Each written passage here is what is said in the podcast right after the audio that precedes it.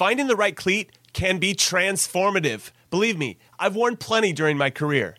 So getting the right balance is crucial. The cleat needs to feel good on your foot, but also feel good connecting with the ball.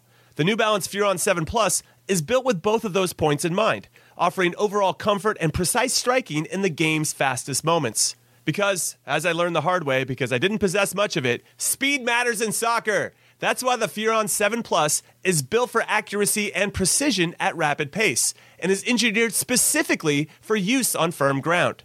Why is this the ideal cleat, I hear you ask? Well, not to get too scientific, but the Furon 7 Plus offers a lightweight yet supportive hypo knit with mesh lining upper construction and is paired with offset lacing for a truer strike of the ball, which is a long way of me saying that your game will immediately get better when these are on your feet. Learn more and purchase the Furon at newbalance.com. Robert Half research indicates 9 out of 10 hiring managers are having difficulty hiring. If you have open roles, chances are you're feeling this too. That's why you need Robert Half. Our specialized recruiting professionals engage with our proprietary AI to connect businesses of all sizes with highly skilled talent in finance and accounting, technology, marketing and creative, legal, and administrative and customer support. At Robert Half, we know talent. Visit RobertHalf.com today.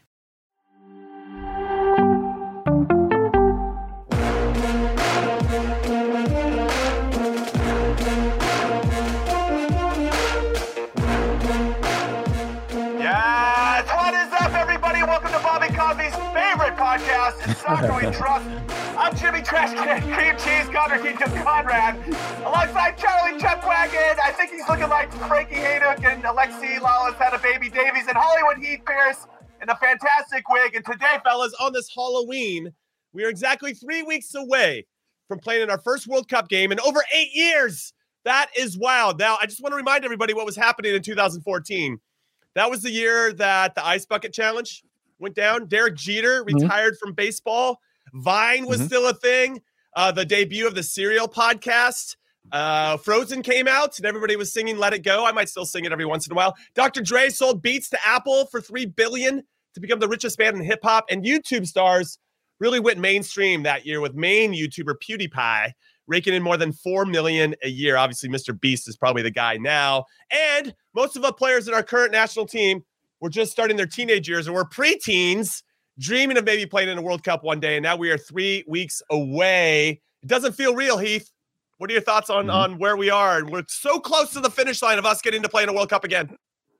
Well, when you said uh, over eight years, I immediately was like, yeah, that can't be right. And then you just actually put it into context and you're like, yeah, it's over eight years uh, because, you know, Qatar decided to move it to the winter and uh, the U.S. failed in 2018. So uh, it's been a long time. And uh, Jimmy was a rising YouTube star at that time, uh, uh, by the way. Uh, he was well on his way with uh, Kick TV to, to, to, to growing uh, uh the the subscriber base to over a million which at the time was was was pretty wild for it for a channel that wasn't just one uh individual creator by itself jimmy i wanted to reference that man because that's Thank uh, you very know, much. can't I, I also root- your want to. roots. I also want to say shout out to Pete Frates from Boston College who kind of spurred on the ice bucket challenge from A- for ALS. So shout out to um, Pete Frates and rest in peace. I mean, what he's been able to do for for the research of ALS has been incredible. So yeah, I mean, and we're back, baby. It's Halloween. It's Monday, and I'm vibing. Let's let's get into this. And you know we got to touch on a number of things. Austin Trusty is one that I want to get into. Okay, we'll uh, get into, it. with you. We'll get into it, but let's start with the scary stuff first because it is Halloween. And the scariest thing is that Weston McKennie is hurt. He is apparently going to be out for two weeks with a thigh injury that he suffered in the first half of Juventus's eventual 1 0 win over Lecce. A big win for them, obviously, to, to kind of keep uh, Maxi Allegri in the job. Uh, Charlie, I'll throw it back to you. Your thoughts on, on Weston McKennie and, and what we do because this actually might force our hand to go with a Gio Reyna centrally because if McKennie's out, we got De La Torre out. Malik Mhm. Tillman, do we do we trust Malik Tillman to No. start the first game against Wales? So No. why not go with a Gio Reyna or a Brenden Aaronson uh, in- in that central spot, and and that will free up another opportunity to bring on you know start a team away who started this one. We'll get into all the players, but what are your thoughts on Weston McKennie, Charlie? Yeah, it's un- it's unfortunate. I mean, this is a, a big part of our team. Uh, think about the set pieces and aerial duels and challenges, and, and in factoring with him out in, in the starting eleven, it does provide an opportunity for Gio Reyna, who I think would would be the guy to play if he's healthy and fit, and you can depend on him. At, and we wouldn't know that until the first game. Yeah, but that's a great opportunity for for Gio Reyna to slide in centrally with Yunus Musah, which I'd love to see. Maybe Yunus Musah drops deeper, more of an, an eight now. Mm-hmm. And Reyna has that freedom, which he talked about with us. I love that free roll in him in the midfield. He can go left, he can float right, he can be central, create some mismatches and overloads on the left or the right with Timo Weah. I, it's not the worst thing. It, it's it's not great because he's Weston McKennie's so important to this team, but he will be back for the World Cup. But in terms of but that first game, though. what about yeah? In terms of that first game, maybe it's Gio Reyna that starts that first game with Yunus Musah and, and Tyler Adams. So, you know, with an injury comes opportunity. Yeah, no, of course. I mean, I think that's how all of us kind of break into the national team at some point, right? Somebody mm-hmm. drops off, somebody gets hurt, and we get our chance, and then we take it, and then it becomes ours for a little while until we get hurt and somebody takes our spot. That's just the way it goes. But Heath, the certainties I think that we've had around this national team, we got death, we got taxes, we got MMA starting for us in the World Cup, and now one of the M's looking like he might not be as fit or sharp as we'd like him to be heading into this game. Three weeks from now, I still can't believe that in three weeks we'll be in the middle of the U.S. taking on Wales. That is, I still I'm trying to really wrap my head around that. But but do you think that Gio Reyna would you what would you do ultimately at this point, knowing that you're going to get him back with a week left to go? Can you round him into form into a form that is going to be competitive? you bring him on as a super sub? We've seen him be a super sub before for us. I don't know. I don't know. It's a, it's an interesting. Wait, are you, are you saying are you saying McKennie or or or, or Reyna in that context? McKennie. Oh, no, no, Reyna did. Okay. Yeah, Reyna. Yeah, I mean, weekend, but uh, but I'm talk. Let's talk no, McKennie specifically. Yeah, McKennie. It's hard because it's about reps and minutes. I mean, obviously, if he's able to play like like Charlie had said last week, uh, almost like he he knew something we didn't, which was like if you can do 45, you can do 60. We saw that with Bedoya go a little more than 60. Charlie just asked him, and he said that exact thing, and then Charlie used it as some sort of uh some sort of expertise of like if you can do 45, you can do 60. Turns out Charlie just talks to Alejandro Bedoya on a regular basis, so it wasn't that uh, much of an expert opinion. Uh, Honestly, uh, Charlie, we, we, didn't even talk about it. Don't lie, dude. He came out right after that. You know, like this, Charlie this, knew, like yeah, you know, weird. This is a. We know it's a fact. It's the captain yeah, of the team. If I put myself yeah. in his shoes, if I can play, I'm telling the coach, you start me, and we see how long I can go. But I'm not coming off the bench in a playoff game to get to MLS Cup. You start me, and we we knew that's how Alejandro Bedoya's mentality was coming into this. He was hobbling though when they did the trophy lift. Oh, so I'm oh, wondering if he's if he's uh, banged up for the final. But um, yeah. we'll he, see. Well, he's, he's got not, a week to, to figure it out. Final. But but but with Weston McKennie, uh, you know, you hope that he can be on on the field. But that's an opportunity. When you think about Gio Reyna, though, my my issue with that front three, and, and I want your guys to take on this. Would you rather have Gio Reyna on the wing or in the middle with regard to how we press, right? Because Charlie mentioned all the things of uh, going to find the ball in good spaces. But if we are going to come out against Wales and put them under pressure and try to press them in a way that I think has made us successful at times, where would you rather have him? Would you have Brenden Aaronson on the field? Just in terms of Gio Reyna, great. When we have the ball drifting into spaces, creating overloads, all those kinds of things. But Gio Reyna is also not our best presser of the ball. Um, and if he can just be predictable, I don't care where he is, you know, in terms of like, if you know he's going to press when transition happens, because he does it at Dortmund, press the first ball right away. Where does it help us most in our transition game because when I look at our team and our ability to beat anybody, the thing that's our most dangerous attack of all the things that I've seen is literally our our our ability to win the ball in transition and do something quickly there versus break them down through passing or or playing direct or any of those things. Haven't I haven't seen us consistently do that. I think our mm-hmm. best attack is our is, is our our defense in, in high areas. I, I, I will just say that I think we're we're superior to Wales. I think we will have more possession than Wales. And in, th- in those instances, that's where Gio Reyna is going to be a big asset to the U.S. men's national team in keeping possession and breaking them down. I think they're going to be more defensive than people are anticipating. We're a better side than Wales.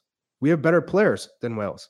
Gareth Bale is not Gareth Bale of 2015, 16, 17, 18. This is Gareth Bale who who can't even play for LAFC because of injury, not because of anything else. He's just not healthy enough. So how can Wales rely on Gareth Bale for three matches in the World Cup, 90 minutes. It's not happening. No chance.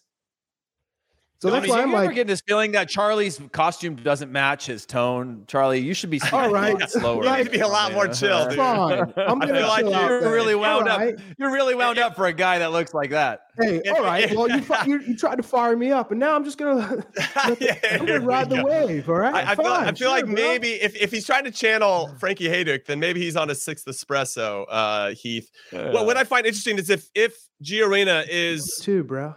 The player the player that steps in for us and gets plays that number 10 spot his responsibility against wales to get specific will be to potentially sit they play in a 3-4-2-1 so so he's gonna have to figure out a way to sit on their the best playmaker out of that that, And that who- next line of four if that's mind, Ampadu, that? Ethan Ampadu, or He's not a playmaker. right right so I don't care what get- you do. He's not a playmaker. no, they got a bunch of guys that are going to work. They're going to fight, and they're going to make it difficult. And that's what we're going to have to fight through. And when we played Japan and Saudi Arabia, just to use our most two recent examples, we did struggle with teams that had a lot of players in that that that channel of the field, in the middle channel, in the middle block, and and so I I, I don't mind Gio there, but but that means Moose is going to have to drop a little bit deeper. And and it's interesting that that could be something that could unlock our offense because this is something we've been asking for for a while. Where can we get more of our better attacking players on the field? With all due respect mm-hmm. to Weston McKennie or, or Yunus Musah, the guys Gio Reyna, Timo Weah, I think is going to start on the right. He had 70 minutes in his first start of the season against Lyon uh, this weekend. They ended up losing 1-0, but um, nothing that he could have done about that particular goal.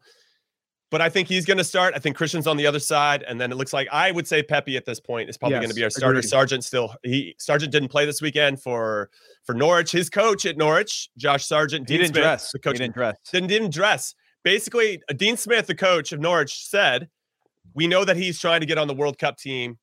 We're trying to be essentially trying to be thoughtful. I'm paraphrasing now, but just trying to be thoughtful about this aspiration for him." And so that's that's an interesting and and I, I, I'm glad that Dean Smith is is taking. So he must have been beat up. He must have been been like obviously they they they need him, but he must have been beat up a little bit. Then I'm assuming like some sort of little knock that he's nursing. right, Uh, right, right. So the you only would never just like undress your player. That sounds weird. You would never Yeah. not dress your your. You, you, you would never, yeah, yeah. You would never, You would never. You would never not- undress your player. yeah. so Yeah, so that's so true also, but yeah, I guess I guess the big question, and then if if we don't trust Bro. Tillman to be the guy, which it sounds like we don't, then then it's either Brenden Aaronson or or Gio Reyna in that spot. For me, those are the two options. I kind of like Brenden Aaronson as a super sub. I know that, uh, but but I do same. also he does he does fit that, and and Gio's been coming off the bench for Dortmund as he did this past weekend for 29 minutes in Dortmund's 2-1 win over Eintracht in Frankfurt. Pretty big win for them. So he has been doing both roles. He's doing a little bit of starting, he's doing a little bit of coming off the bench, still trying to make an impact on either side. So I think either one of those guys can be comfortable, but I guess maybe it does come down to the pressing. What do you want from that spot? Aaronson's going to give you a different type of energy and and pressing than Gio will, but Gio maybe that little bit of that quality where he can do and bring more players into the game than maybe Brenden can. I, I don't know. Uh, Charlie, come to you. If if right now, if you had a choice, say McKennie's out, not ready to go for Wales, do you go with Reyna or do you go with Brenden Aaronson centrally as the number 10? I'm going with the dude who's Here we go. most gifted on the ball. So I'm gonna I'm gonna go with Gio as long as he can like stay healthy and all. Like I don't see anything wrong with Gio just like getting on the ball and dictating the tempo and stuff. So for me, it's like better having Aaronson come in like as a super sub. Like you you kind of You can't, insinuate can you switch characters 12 minutes in? I don't know if you Well, can. yeah, bro. for the Jeez, like, viewers don't thinking hate it, for the listeners, now. they are freaked out right now. You The know? listeners have no idea. Yeah, well, they Why don't know. Scarlett- They don't know the vibes here. Charlie's Charlie's taking edibles mid mid Hey, podcast. Hey, I'm just saying, man. like free the people. I'm gonna say that uh really, he dude. took the he took the yellow pill with a smiley face on it. dude, all right, I'm all right. just saying you You gotta gotta go do with the Reyna. All right, dude. Heath, how about you? Who, who do you go with, or and, and give me two? I guess two answers. Who do you who do you go with, and then who would Gregg? Do you think Gregg will go with in this instance? If if if Weston's not available, I, I- I just have trouble Uh. thinking about game one, uh, not having Brenden Aaronson as a starter on your team in terms of the way you want to press. Take Brenden Aaronson off after 60 if the game settles in and he's not being effective in the team's press. I, I just find it hard to not have him on the field, which makes it a, a tough one because I think we need I need think we need Timo Weah. We've seen that we've been missing him when he's not on. Uh, and then it, it comes down to Brenden Aaronson or, or Gio Reyna. I think they start See, this is where I'm stuck.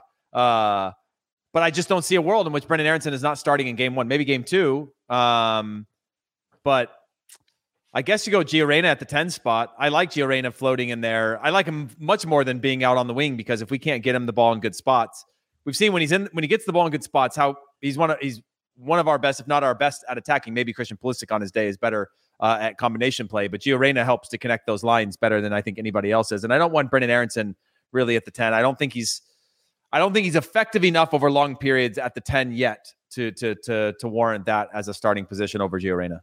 Well, just to remind everybody, in our game against Morocco, now I do take into consideration Morocco flew over to the United States 48 hours before kickoff and probably looked a little jet lagged. Uh, but we beat them 3 0. Our starting lineup for that one up top was Jesus Ferreira at the nine, Timo Weah on one side, Pulisic on the other. Brenden Aaronson in the midfield with Tyler Adams and Yunus Musah. We win that one 3 0. And, and Aaronson had a good game and looking for that combination play. That's, I just want to throw that out there because we have at least that that historical reference of, of these guys playing together in this situation and it turning into a positive result for us. So something to keep in mind. Well, I, I would ahead. say uh, when you saw Brenden Aaronson play against Liverpool, what what was your your thought as far as how he's he was kind of getting involved and the spots where he felt he was making a difference because it wasn't central.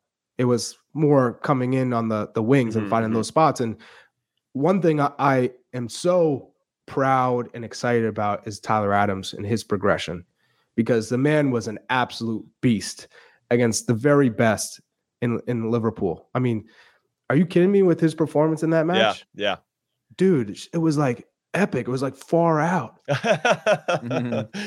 So so before we move on to the Leeds boys, including Jesse Marsch, let's just want to say that Weston McKennie now joins an injured list on the scary side of things with Serginho Dest, who's still out for AC Milan. Matt Turner, who's still nursing a growing injury. De La Torre is going to be a World Cup. I'm curious to see what, what Gregg does with him because he probably won't be ready uh, until like kickoff. He's I think he's still three weeks out, and then Josh Sargent, of course, uh, nursing a calf injury. I think he'll be ready to go. It's just a matter of precautionary, but still, obviously on the injured list currently at the moment. So something to keep in mind. All right, let's pivot now to Leeds and then beating Liverpool at Anfield for the first time in 20 one years, which I think gave uh, Jesse Marsch a little bit of a longer leash, especially with their fans. I think the board and the players obviously seem like they're behind him. The board already came out and said they got his back. That sometimes can be the kiss of death. The players put out a performance that clearly had their managers back, and and uh, such a big win and big thrill for those guys to do that. And to your point, Charlie, Tyler Adams was immense. Jesse Marsch came out after the game and said every time that he has played for Leeds, he's one of our best players. And I think this was another example of that. And his progression continues to impress. And now I'm not surprised, nor was I surprised that Manchester United have come out and expressed interest in potentially signing him moving forward. He's just he's just got the goods. He, he does the work. He covers the ground. He's a good leader. I would say in some ways, Heath, he's a bit like Jude Bellingham in terms of his his presence on the field. They're not like for like players, of course. I think Jude Bellingham's obviously a little bit better going forward, but but there's something about how they carry themselves and that they've got this winning mentality. And I think that permeates to everybody around them, expects and has that expectation that everybody else's game is going to raise too. Uh, what what say you on that?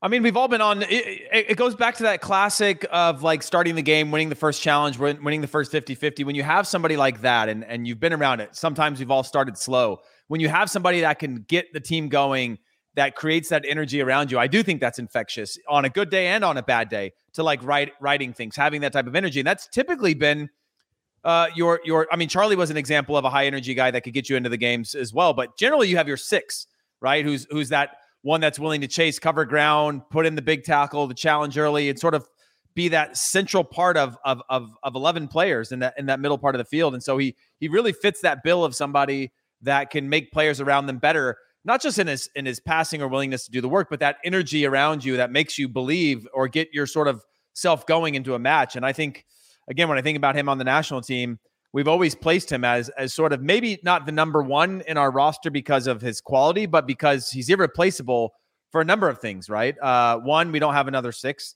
Two, just his ability to cover ground and have that sort of energy that the team needs. And you look throughout our national teams in the past, and we've always had somebody that can be that energy that lifts the team around them, um, that stands out, whether you're a fan watching or whether you're on the field with them. Okay, so uh, Charlie, here, here's my. I just want to add this wrinkle to your answer about Tyler Adams and your thought about him in particular. Do you feel like, because it's obviously being proven with Leeds and with when he was with RB Leipzig as well, that there's a high pressing situation, which I think plays to Tyler's strengths. But at some point in, in each game, even if it's Iran, even if it's Wales, we know we're going to suffer a little bit against England. They're going to have more of the possession, or that's how it, it feels like it's going to play out on paper. Do you feel like he has the discipline and I know that he does, but I just want to, just in terms of having it where because he just has to stay home. Sometimes we just need him to stay home in front of our mm-hmm. back four because if he gets out too wide, that's going to create gaps because he's just trying to make plays. This is all good intentions in how he plays and what he's trying to do. But I wonder what we look like because at some point I want us to have that fluidity in our team shape where okay we can't press right now. How comfortable are we with being uncomfortable and and not having the ball and and tyler being the one dictating everything? I just want to throw say, that in there. Yeah i, I would say ha- have you seen the us be be disciplined and, and, and staying home? Because I, I haven't.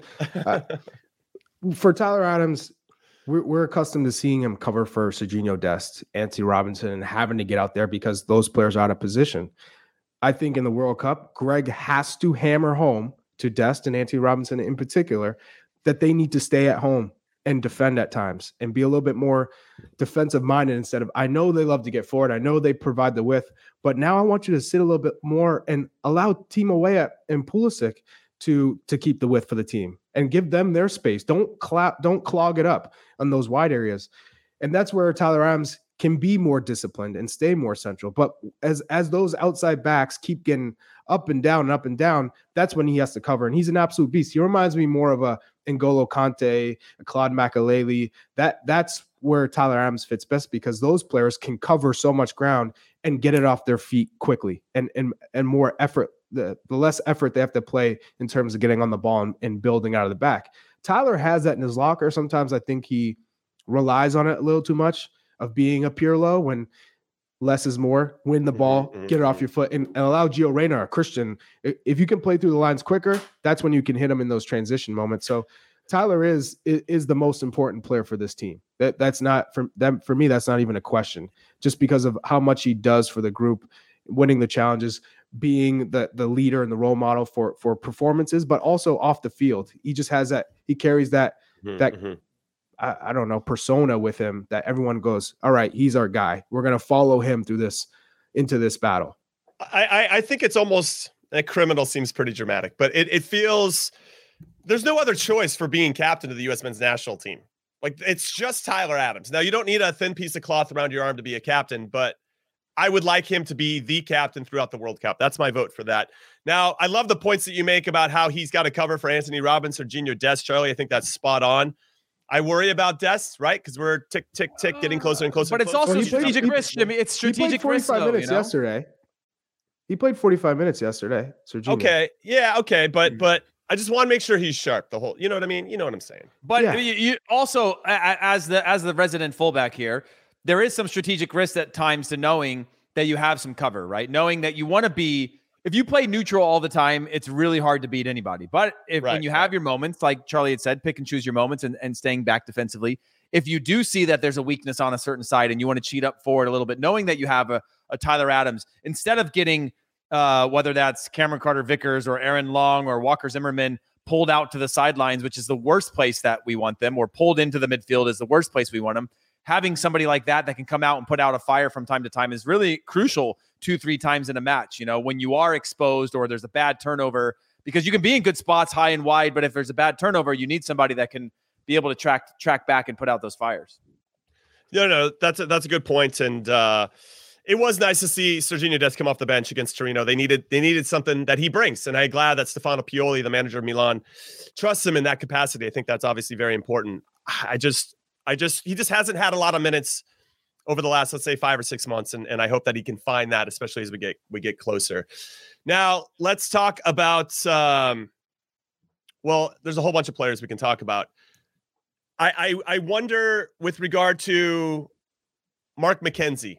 I'm mm. going to throw it here because we had Mark McKenzie and Erik Palmer Brown. I know they're battling for maybe that third or fourth spot uh, at, at center back.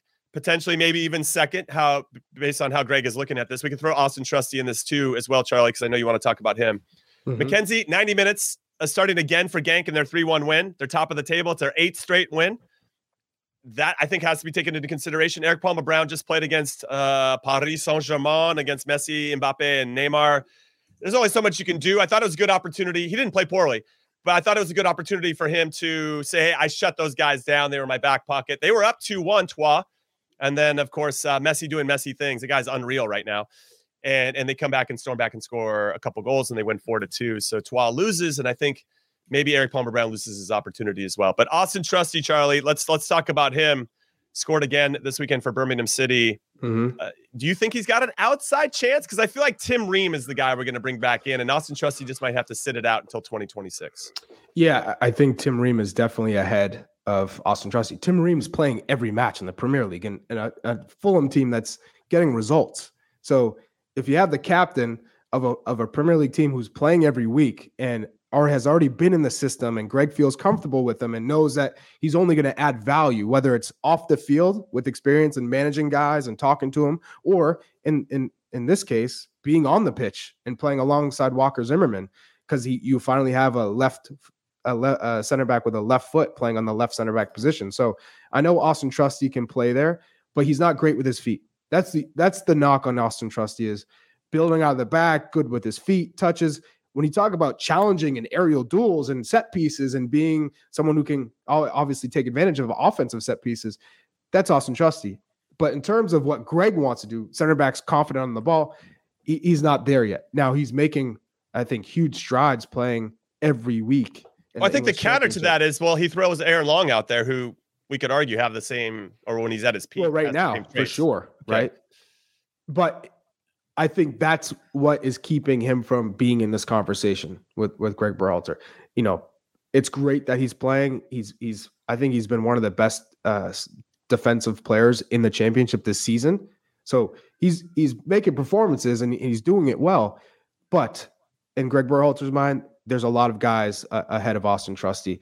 I mean, definitely Tim Ream. Uh, I'd say Erik Palmer Brown's ahead of him. I'd say Mark McKenzie for sure is ahead of him. So in the depth chart, probably just misses.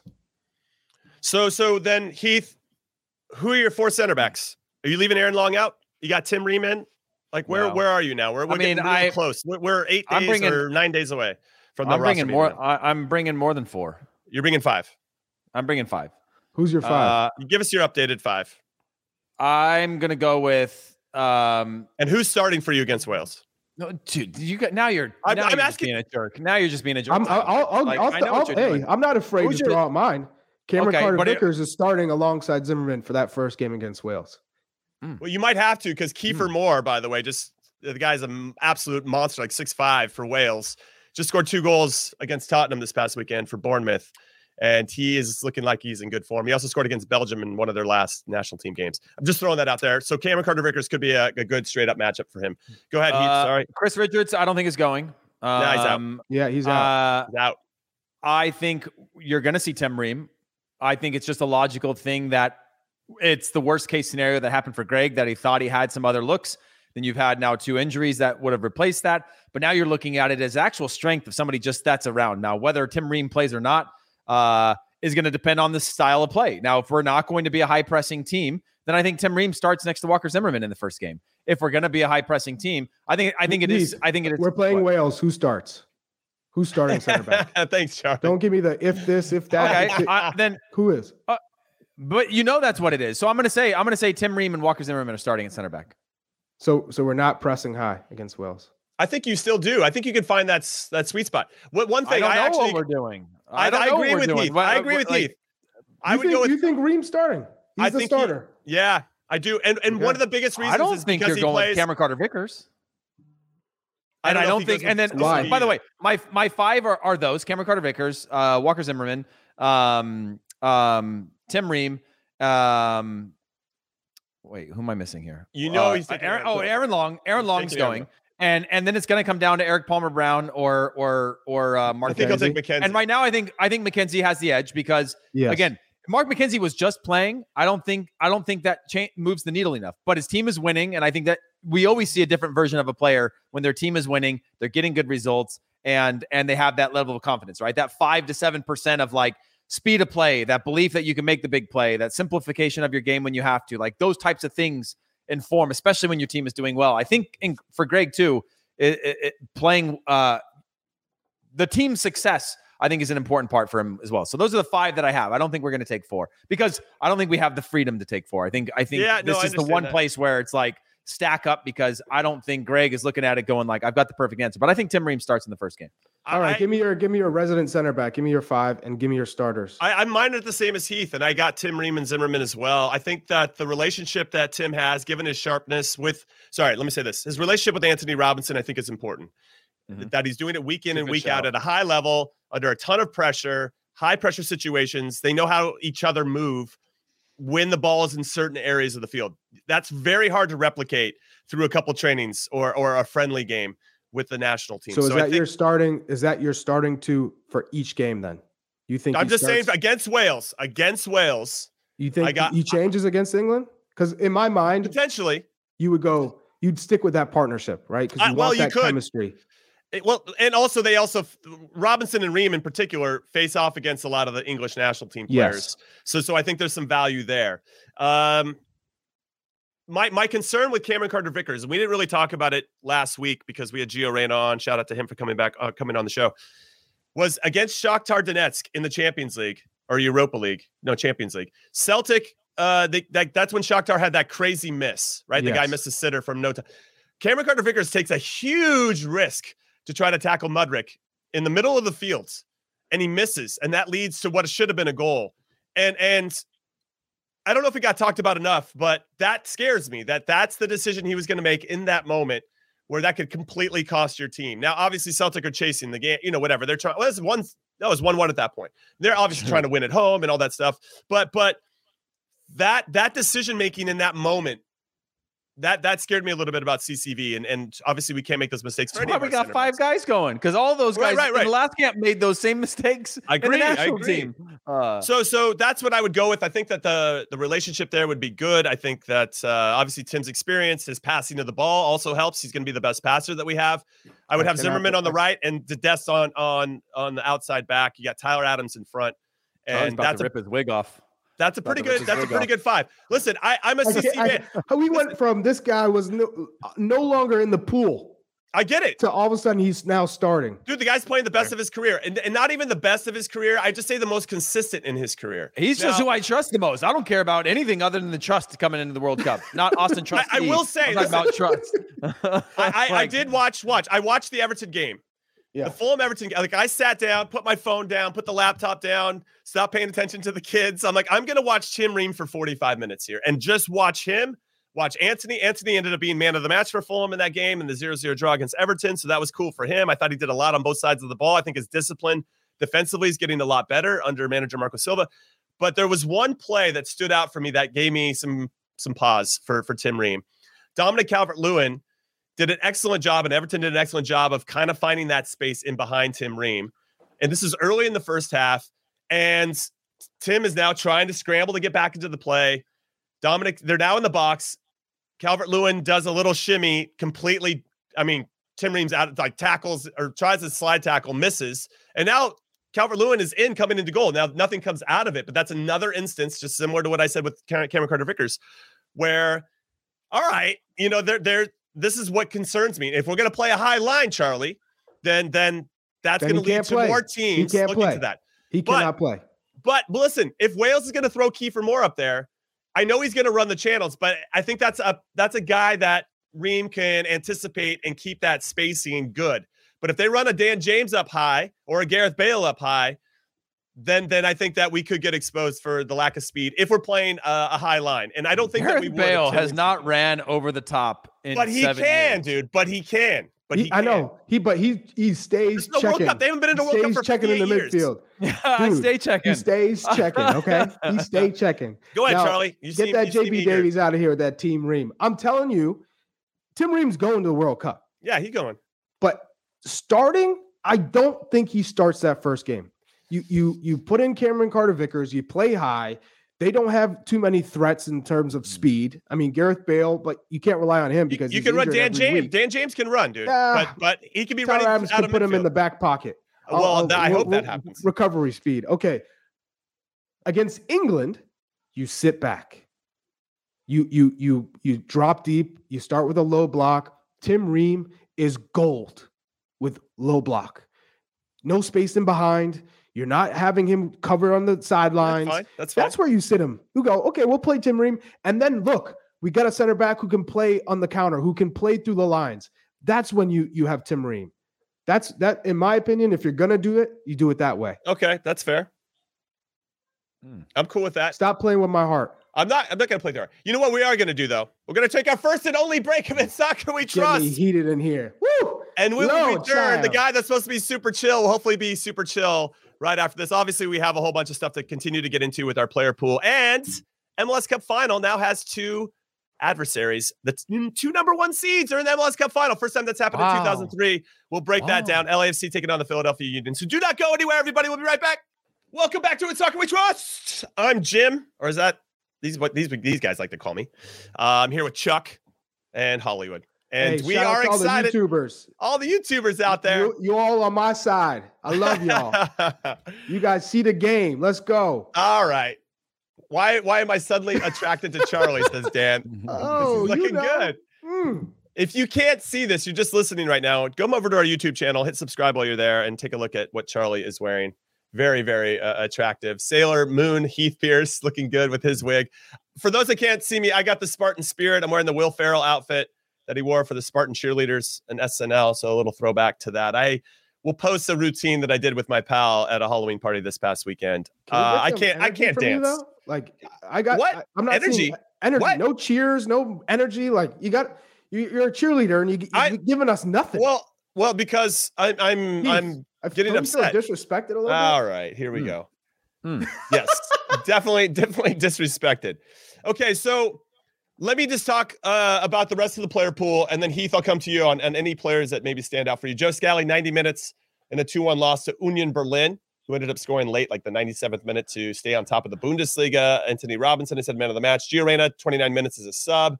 Uh, Pulisic started two games this week, 2 1 win versus Salzburg, an assist to Havertz. Havertz had a lot of work to do, but uh, still had to create that space to make it happen. He's had 79 minutes this past weekend against Brighton. Graham Potter's returned to his former club, and they got slapped around 4 1 by Brighton.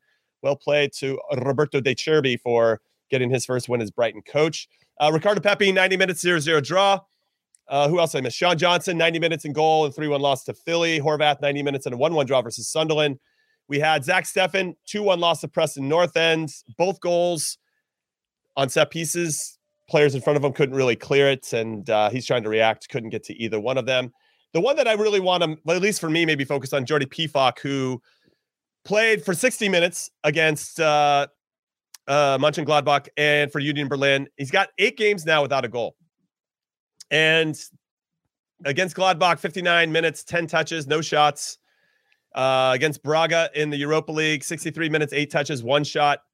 He just has slowed down a little bit.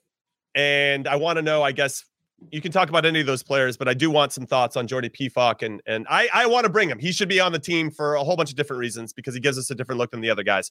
But, but he was never going to be a starter for us, or at least in my humble opinion, unless it really made sense to make that happen. But, but uh, that drop in form, not really the best timing for that. It's not. I mean, I still think that he provides something different. And we have the luxury of 26 players. And so I think it would be foolish to not bring him in the case that you get that little uh, butterfly in your stomach that just tells you to go and put him on the field and see what he can do. Or something clearly presents itself in terms of how he can be. If you wanted to throw two players up top for a final 10 minutes instead of you know taking one taking Ricardo Pepi off and and putting him in, what if you had them in together? What if you switched to something like that? I think he just provides something different even even not having that level of of form. He's proven he can score. Yes, we know he's missed big chance for the US men's national team before. We know that kind of stuff, but he's one that just makes too much sense for me. The other one that I, I am I'm, I'm liking more and more is Joe Scally continuing to get really crucial minutes, uh, just in terms of his ability to make the roster. Now, whether or not he's ready, we saw that he in in in, the, in some of the minutes that he did play in the last camp, he looked more comfortable. Obviously, circumstances were different. He was getting the ball higher up the field and things like that. Um, but that's another one that I think continues to be. So, so whose you know, spot is he a- taking? If Joe Scally comes in, who was it? Reggie Cannon, DeAndre Yedlin? Like who's he spot? Or are you taking all of those guys? I think I think you can have him as a. I mean, that's a good question. I think Reggie Cannon, um, but but you still have. It gives you depth and cover instead of a Sam Vines with Serginho Dest and him. It gives you just a, a, a more a, a bigger comfort on that left hand side if you need it, Sure. uh, based on circumstance. Right? If you don't want to say and change Serginho Dest, you can have him cover there. If you don't, if you do, then you have some some depth or cover if DeAndre Yedlin's going to start. I think he's depth. I think he's the furthest in in the depth chart for left and right back, but I think that versatility allows you to say, okay, at least we have two backup options at left back, um, and now we have two backup options at right back if we needed it. If you needed to start to shuffle those players around. Okay, resident number nine, Charlie Davies, Frankie Hejduk lookalike. Totally peaceful, man. What's so what's going on with you, Jordy Pefok? Any thoughts on any of the players I discussed? Ricardo Pepi didn't score. I'm a little disappointed. He didn't do anything. Not that he didn't do anything. He's obviously putting in the work, and not, I'm happy he's getting 90 minutes as opposed to sitting on the bench at Augsburg. But uh, give us your and thoughts. he stays on for 90, even when they're not Yeah. winning. They sub out Florian Kruger and they leave him on the field, which means he's like earned this this right That's to what stay I'm on the field. saying, dude. I'm, you know what I'm saying? saying, I'm just He's gonna. back. Jimmy, he's back. He's back. Yeah. He's back. He's Well, I've back. been vibing, and you know. I think I'm just gonna go with my guy up top right now is uh, Ricardo Pepi, just because he's like he's in the zone, man. And when you're in the zone, you're riding the wave. So Pefok, I think, has to go because just in terms of changing the system, because he cannot play by himself. That is a fact. High pressing, running in behind, he can't do it by himself. That's not his game. He needs someone around him. And when you change a system for whatever it can be, then that's when you're playing with two strikers. So I think you need to bring him in just because his profile is so so different. Bring him in. Mhm. Pepi's playing, he's getting better, and he's improving on all areas of his game. The guy's in form, he's confident again. We've seen what he can do with the US men's national team in World Cup qualifying. He's going. Jesus Ferreira has always been Gregg's guy because he, you know, even before World Cup qualifying, there were those moments where he said, I believe in Jesus. He's doing really well. He went through a, a long slump, got back into the game, and then he got confident. But he's not playing as a nine with Dallas. He drops too deep. He's playing as a 10. He's playing as a withdrawn Mhm, striker. mhm. That's not what this U.S. men's national team needs from Jesus Ferreira. He needs to be high up the field. He needs to be playing off the center back shoulders, occupying two, if not one. He's not doing that right now. And he hasn't done it with FC Dallas for, for the past month or so, two months. And he's out of uh, now out of form because now he's just training. So I think for me, Ricardo Pepi's your starting striker come Wales. Jesus Jesus Ferreira is a good option to have when you know you need somebody to drop in between the lines to create some more space, try and pull a center back out of out of that area, and then you have your wingers running in behind.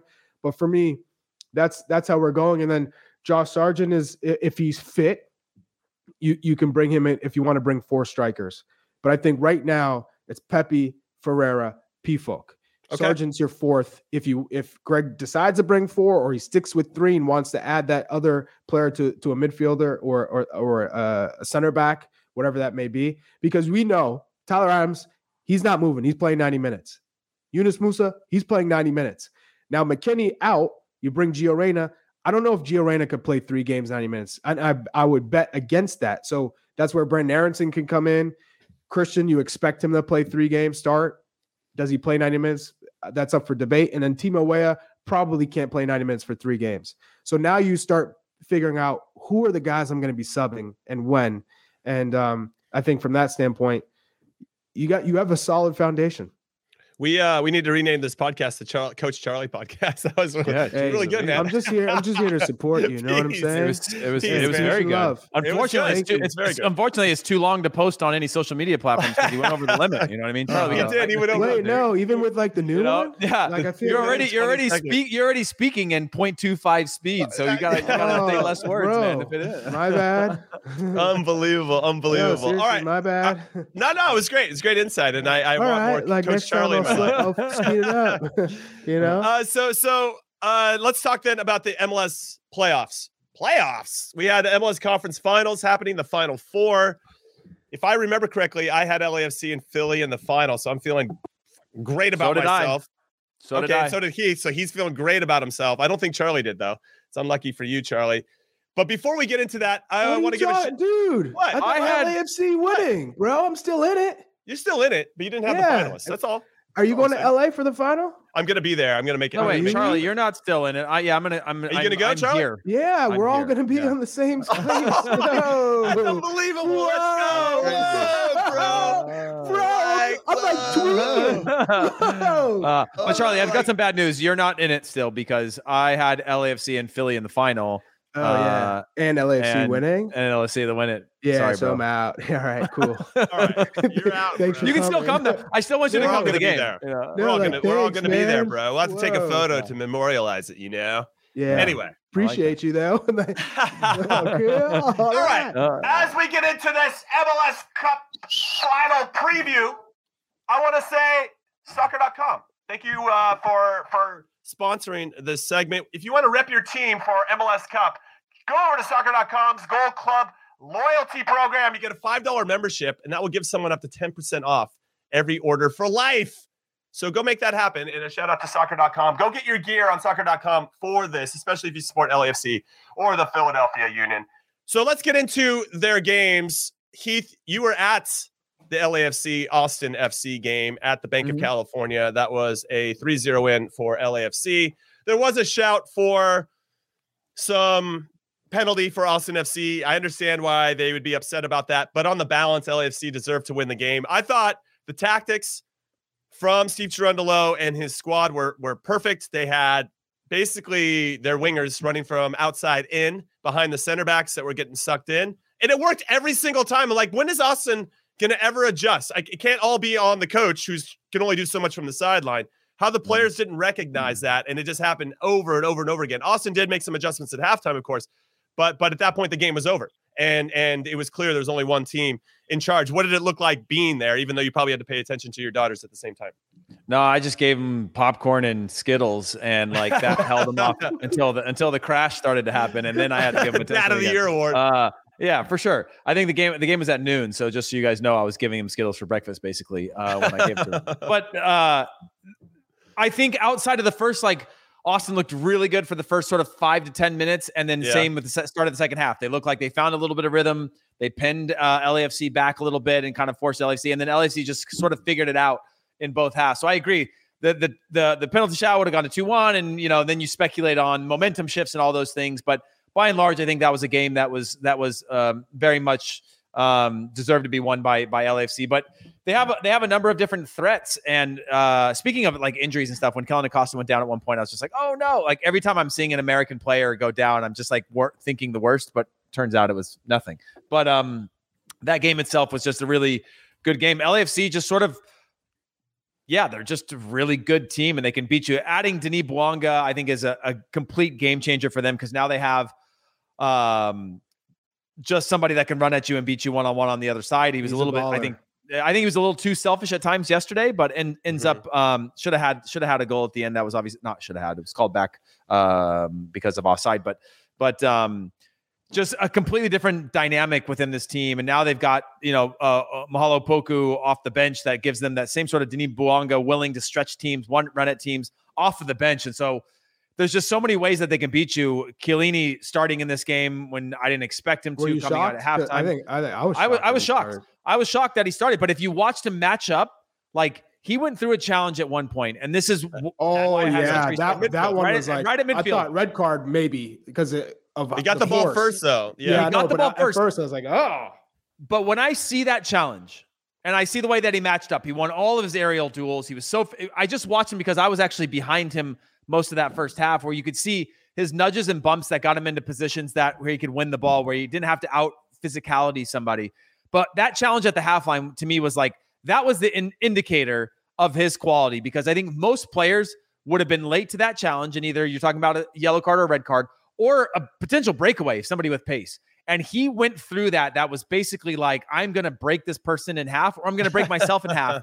And and he ends up getting the ball, and it's an unbelievable challenge. But that to me was like the sign that this team has the quality to win this game. And I know it's a small thing and it's stupid to, to talk about, but when you watch somebody like that who's a leader make a play that that was that big uh, in that moment. It just showed again the buy-in from a player like him that he has in that moment. And yeah, they deserve to win it. So I'll, I'll get off my pedestal now. But I'm excited about uh, MLS Cup final against Philadelphia Union. Yeah, Who, it's, wait, wait, who, it's who do you have winning? Well, I've got And LAFC winning. I know, but I know you had it in your bracket, but in this game, you think they they still at home.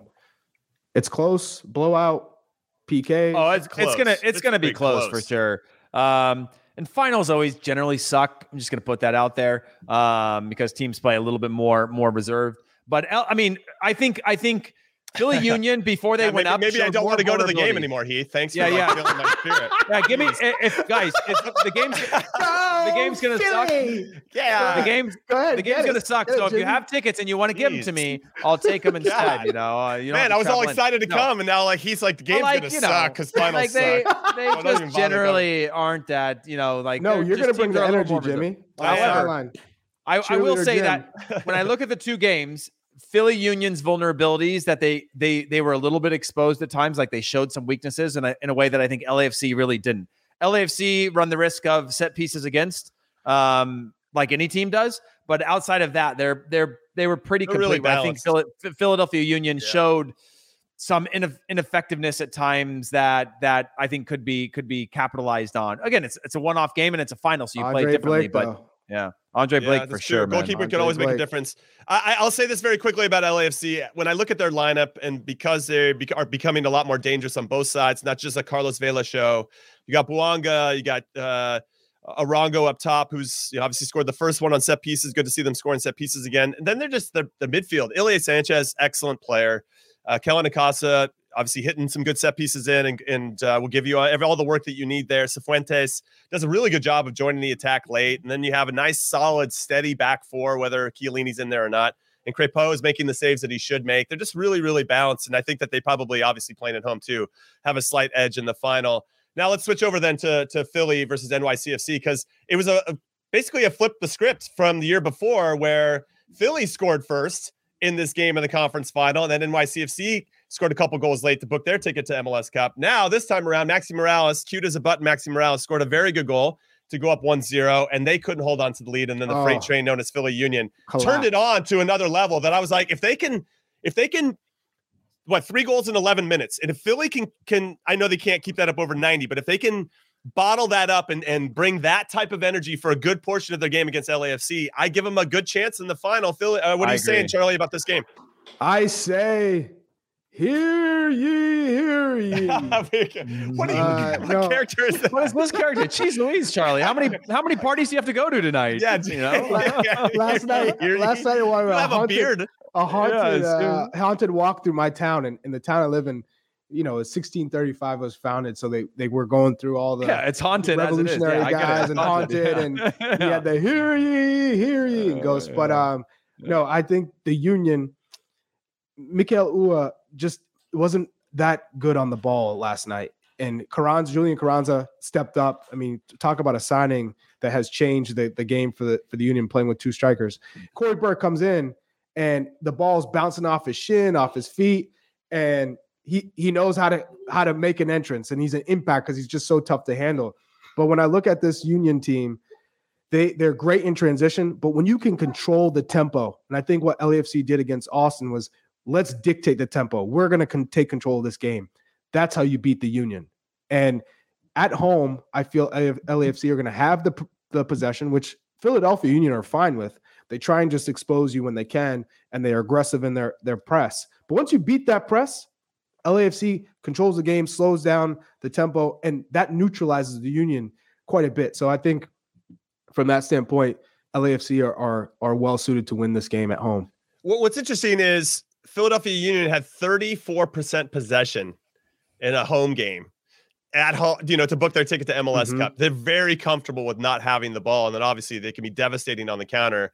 In and when you bring a Cory Burke off of the bench and when you're tired a little bit, I could see how that could be impactful. I just wonder if Jim Curtin, the manager of Philly, might utilize him sooner if the game's a little bit more, let's say in the balance per se, because he brought him in when they were still trying to go on and, and win the game. But but go Once Heath. they got one though, Jimmy, like you could feel that confidence they have that's baby. making Yeah, them yeah. score crazy amounts of goals this year where they score one and then like all of a sudden everybody becomes automatic from anywhere. And it's pretty crazy. Yes. Like if they get one, LAFC are not beating. Uh, But but think of think of that poor substitution from New York City FC last night. The timing of that on the set yeah, piece, Yeah. and then boom, goal, and then it was done. So I think the coaching is is one area of of what kind of brought NYCFC down this year is is the the lack of ideas at times or poor timing with with substitutions or um not putting players in the right position to succeed. I think towards the end of the year, he started to to implement the guys in the right spaces. Santi Rodriguez is a phenomenal player, and then you look at Gabi Pereira, how they were able to work well together. But last night, Gabi Pereira had an off night, and he, he just once they got that goal, you can't make the substitution on a set piece. Yeah.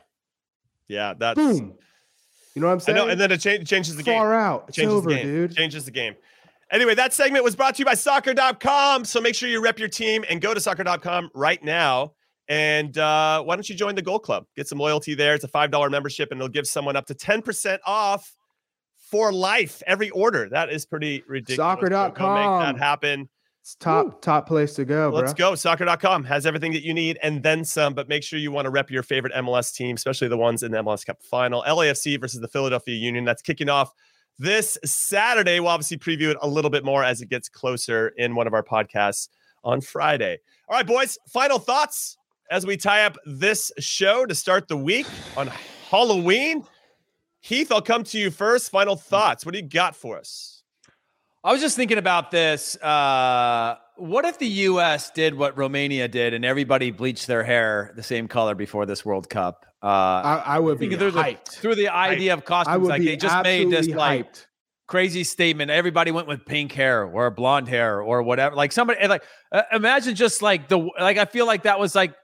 Think about it na- through the lens now. What about like the fan, R9 Ronaldo haircut? Like the R9 Ronaldo. I little- do. I do. Uh, I do. They couldn't pull I that do. off. They couldn't pull that You off. know, you know, Walker is not cutting that the, the, the locks true. off. Okay. But blonde, give it to me. All. Well, we don't. bleach we don't. blonde. Bleach blonde. Yunus Musah, bleach blonde. Oh, We don't have any. We don't have any right Swag. now. Looking at this team, we don't have any bald players, Is that a first? means- Is that a first? Which means, which means you could do we- the hair. We could do the hair there. hell. You know, we young, like we young as hell. you couldn't do uh Michael Bradley at a certain point. You know what I mean? Like you had like So- you wouldn't so you're saying able that- to. Hey, but Blake, Like, Blake, Gregg Blake Berhalter couldn't get Foster's got a, a great point in the YouTube comments. He said, "Then we look stupid if we lose. If we got blown out and everybody's blonde hair, oh, Oh, I'll tell you that right now. And you shave it the next for the next game. You no, shave yeah, it no one, no one cares. You know what I mean? Like I look sick when I go golfing, but I lose every time I go golfing. You know, Yeah, but yeah. people are only going to Ah, remember. It's different. like that It's one guy, If different. you you know, I look good, know. you play good. It's part of What it. you got to win the That's World all right. Cup? Romania didn't. Oh, you got to get out of the group with blonde hair, though. I'll tell you that right Oh, now. Yeah, Yeah, that's for sure. True. That's a good final thought. How about you, Charlie? Final thoughts? Yeah, that was a hell of a final thought. That's Halloween. it. That's, that's your final Charlie left it. Man, Charlie actually is, I think, fully invested in this character because there was a long silence after he made that that statement right now. That I'm just like, I think he's catching up with his thoughts. you know what I'm saying? Is I'm just hyped that we're all going to be in LA together, bro.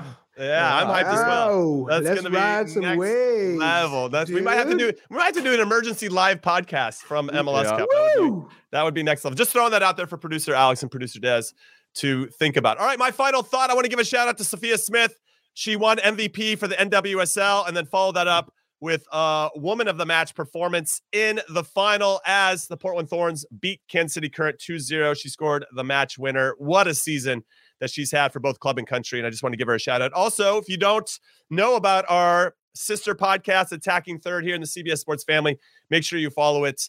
Uh, Sandra Herrera and Lisa Roman are absolutely killing it there, and they've had a tremendous season Shout out to Lisa. following all that. So I just want Jimmy, to give them a let's shout go. out. Shout out to Hey, Sophia. yeah, let's go. Do your Give- do your give- cheer, Jimmy. Give Come the on. people what they want. Jack Yeah, from spirit YouTube. fingers. Let's go. some. Spirit fingers.